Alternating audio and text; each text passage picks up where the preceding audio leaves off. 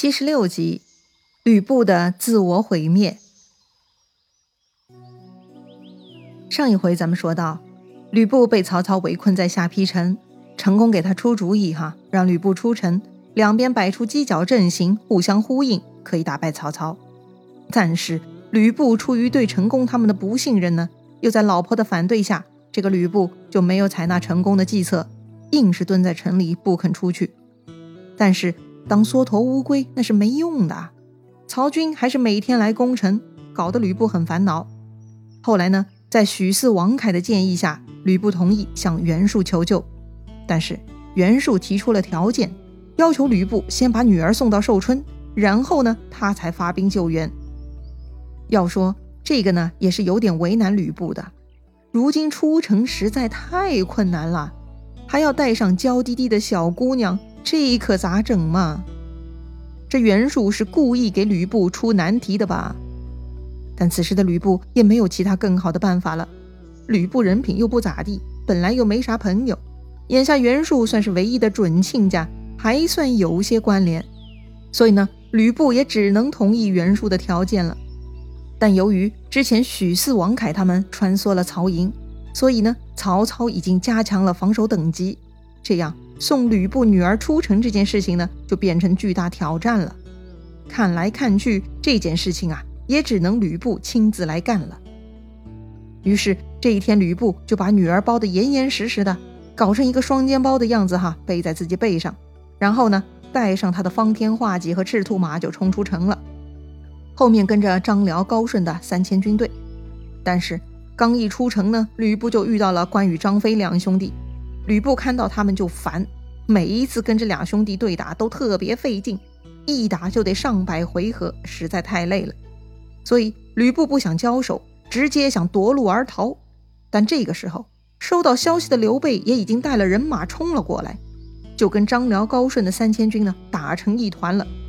这个吕布虽然很勇猛，但毕竟女儿绑在身上，他也不敢动作太大，也害怕刀枪无眼伤到女儿。所以呢，这一次吕布是不敢硬冲的。是啊，一般情况下强硬突围呢，总会被人在背后砍上几刀，那也不奇怪呀。但这次不同，背后是自己的女儿，万一被人砍上几刀，女儿不就死定了吗？一方面这样会被老婆骂死，另一方面就再也不能换来袁术的救兵了。所以吕布只能小心翼翼地对打。但就在这个时候啊。吕布他们又听到了更大的喊杀声扑了过来。原来呀，曹操那边也收到消息，派出徐晃和许褚带兵杀将过来了。这些曹军啊，一边跑一边嘴里还在嚷嚷：“不要让吕布逃走了！”那密密麻麻的喊杀声啊，把这个吕布震得脑袋疼。吕布看见人越来越多了，情势不妙啊！看来这回冲不出去了，那就只能退回下邳城了。这个吕布呢，退回了下邳城，非常郁闷。这之后啊，就下令严防死守，再也不敢轻举妄动了。他自己呢，整日借酒浇愁，跟妻妾一起饮酒作乐，混日子。再说曹操这边哈，他们攻打下邳城呢，也是久攻不下，一块硬骨头，非常难啃。这个曹操打了两个月，居然还是没有拿下。这天呐，曹操忽然收到手下的报告。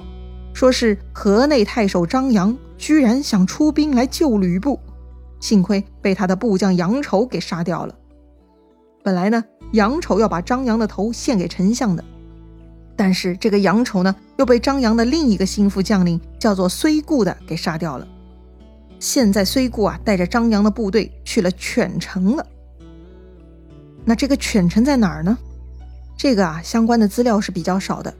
有说是河南省沁阳市东北，但也没有权威考证哈，仅供参考了。咱们呢，基本理解一下，这个虽故啊还在河南省境内活动就是了。这件事情呢，对曹操的触动很大，再一次提醒曹操，他还有很多问题要解决呢。这回在下邳已经耗了两个多月还没有结果，对曹操这种高效能人士来说，这就是一种时间浪费呀。眼下张扬虽然被自己人干掉了。但是北边的袁绍还在，东边还有刘表和张绣，那都是隐患呐。眼瞅着下邳城也如此坚固，曹操呢有些灰心了，他呢准备撤军，暂时放吕布一马，以后再找机会吧。于是曹操就召集手下一众将领，告诉他们自己的想法，想听听众人的意见。要说曹操啊，把这两个月当做沉没成本也不是不可以哈，但是荀攸却站出来提醒曹操了。其实经过这两个月的折腾，吕布的军队如今已经很衰败了。那就是强弩之末，解决吕布的问题已经是指日可待了，千万不能放弃。荀攸这么说是有理由的，他的分析呢有两条：第一，虽然下邳没有破城，但吕布最近跟咱们交手都是吃败仗的，所以吕布军呢锐气大错了；第二，成功虽然计谋多端，但是吕布根本没有采纳他，所以那也是白搭。曹操点点头，也确实哈，眼瞅着胜利在望了，就差最后一击了。这个时候，智多星郭嘉站出来向曹操献计了。他献了什么计策呢？那就是水淹下邳城。因为啊，这个下邳城外呢有两条河，一条是泗水，之前交代过哈，另外一条河呢叫沂水。郭嘉的意思就是决堤放水。引这两条大河的水灌入下邳城，好好的治治吕布他们。曹操的工兵很麻利嘛，很快整个下邳城就被淹了。当时是各个城门全部被淹掉了，只剩下东门可以正常行走。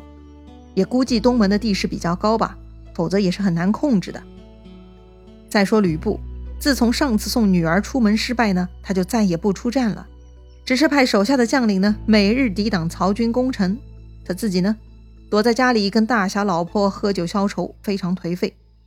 这会儿下邳城被淹没了，手下当然来报告他喽。他听说此事啊，完全不在意。吕布说呀：“我有赤兔马，渡水就如平地，有什么好怕的？”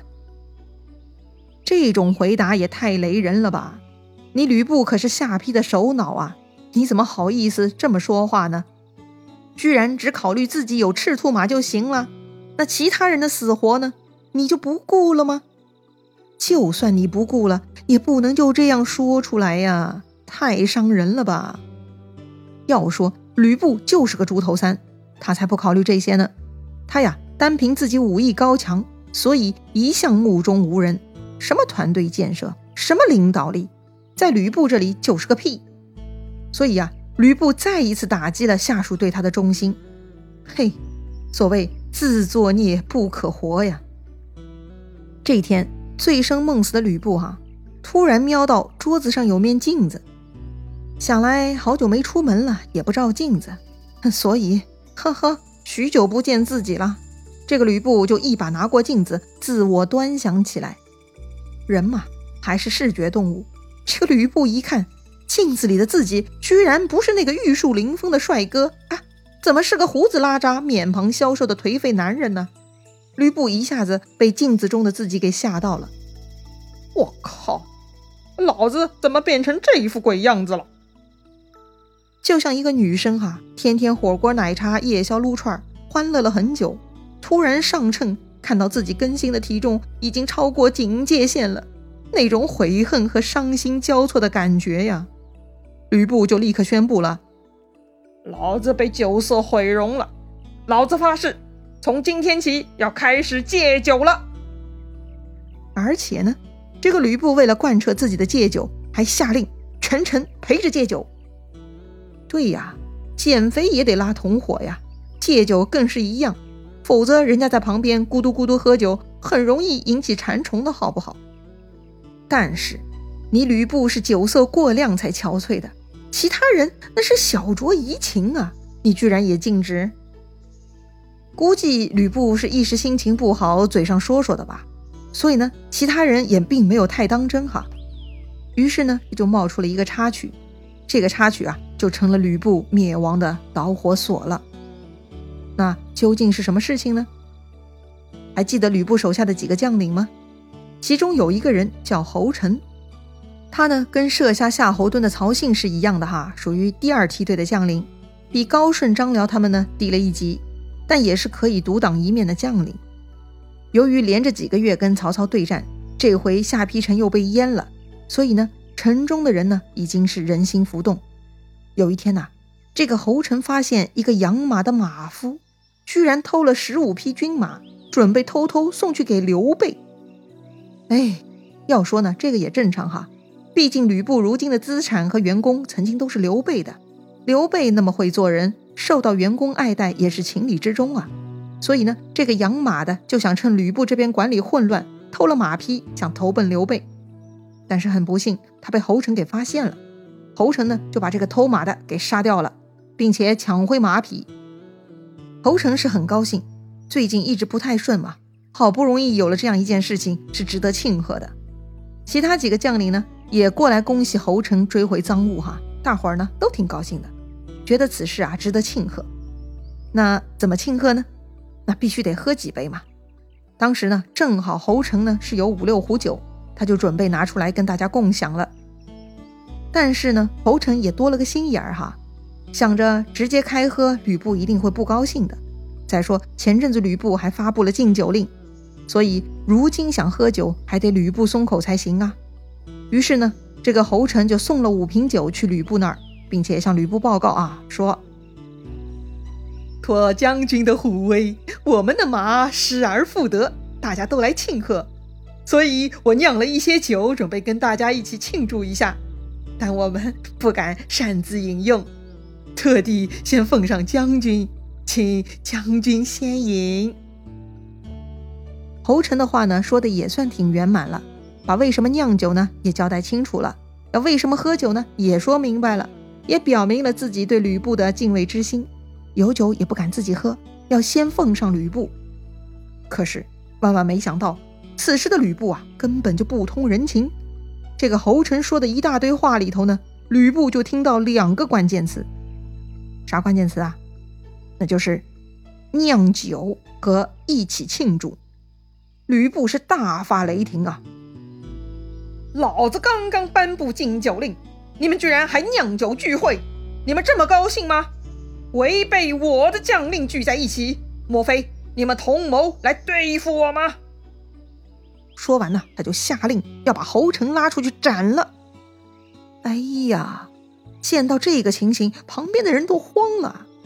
大家都知道啊，侯成根本没有恶意的呀，所以呢，大家都来向吕布求情，那是苦苦求情。特别呢是宋宪和魏续啊，因为就是他俩去恭喜侯成的。本来他俩也要参与喝酒的，所以啊，他们是拼了命的求情。后来呢，吕布也烦了啊，就饶了侯成砍头的刑罚，换作五十倍花的惩罚。哎，背花，这是个什么花样啊？是不是也很致命呢？咱们下回再聊。如果你喜欢这个节目，记得关注主播哟。咱们明天再见啦。